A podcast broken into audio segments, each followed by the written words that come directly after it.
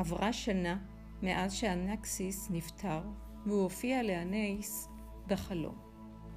והתחנן בפניו ללכת לקומיה, עיר מיושבת ביוונים, ולהתייעץ שם עם האורקל, אשר מתגוררת במערה על החוף. דרכה דיברו האלים. אותה כהנת סיבילית בקומיה הייתה זקנה מאוד, והייתה הנביאה הטובה ביותר באיטליה.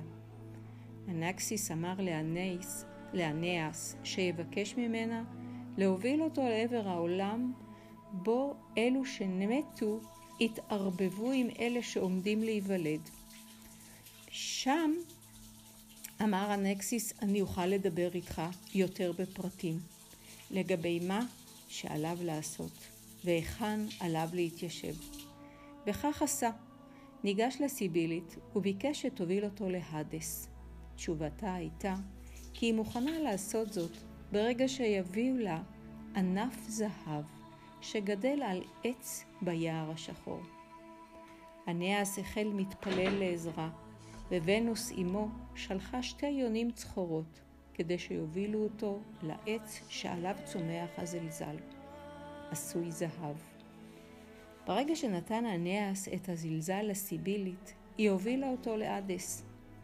הוא פגש את אביו, ואנקסיס אמר לו לאן עליו ללכת ומה עליו לעשות בהמשך. הוא גם מראה לו כמה נשמות שטרם נולדו, שיהיו הצאצאים של אנאס בעתיד. הוא סיפר לאנאס מה כל צאצא ישיג בחייו, וקרא להם בשמוש, בשמות. רומולוס, קמילוס, טיבריוס, קאיוס, גרקחוס, יוליוס, קיסר ועוד.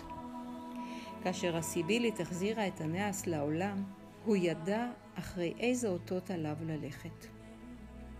כאשר הם שטו לאורך החוף, הם מצאו את מקורו של נהר הטיבר, שם הם עגנו והתכוננו להקריב חזירה לבנה, אך היא ברחה, השתחררה מהכהנים. אנאס עקב אחרי החזירה, מכיוון שאנקסיס אמר לו שחיה בעלת ארבע רגליים תובעיל אותו, למקום בו עליו יהיה לבנות עיר. חזירה רצה עד שהיא הגיעה לגבעה כשלושה קילומטר מהחוף, נשכבה, ושלושים ואחת חזירונים נולדו. אניאס הביט סביבו, הביט לאדמה, וראה שהיא חולית וצחיחה, ותהה מה עליו לעשות.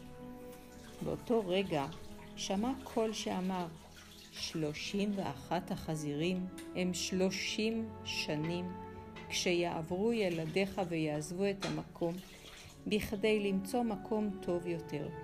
בינתיים, עליך לציית לאלים ולבנות עיר על אדמה זו.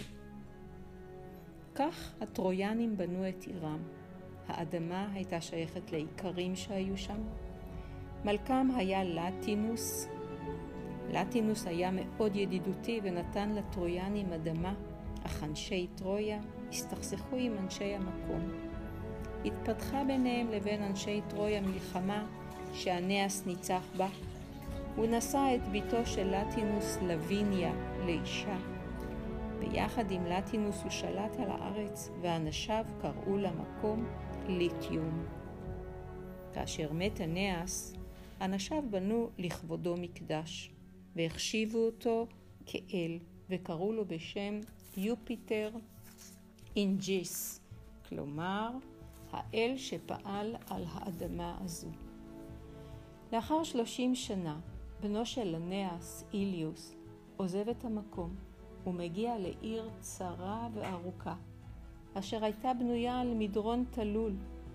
הוא קרא לה אלבה לונגה, כלומר העיר הלבנה והארוכה.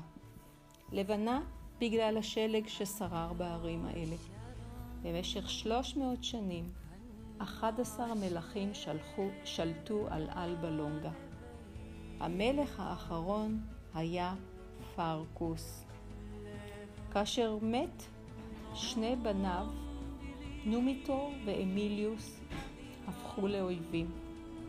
אמוליוס גבר על נומיטור ולקח לעצמו את הכתר. ובכדי למנוע מילדיו של נומיטור לקבל את הכתר בחזרה, הוא הרג את בניו, ואת ביתו שלח למקדש כדי שתהיה כהנת. רצה הגורל, והאל מרס, אל המלחמה, התאהב בכהנת, והיא ילדה לו שני בנים תאומים, אשר יילחמו איש באחיו על הארץ אותה ייסד הנאס. שני בניו, רומולוס ורמוס.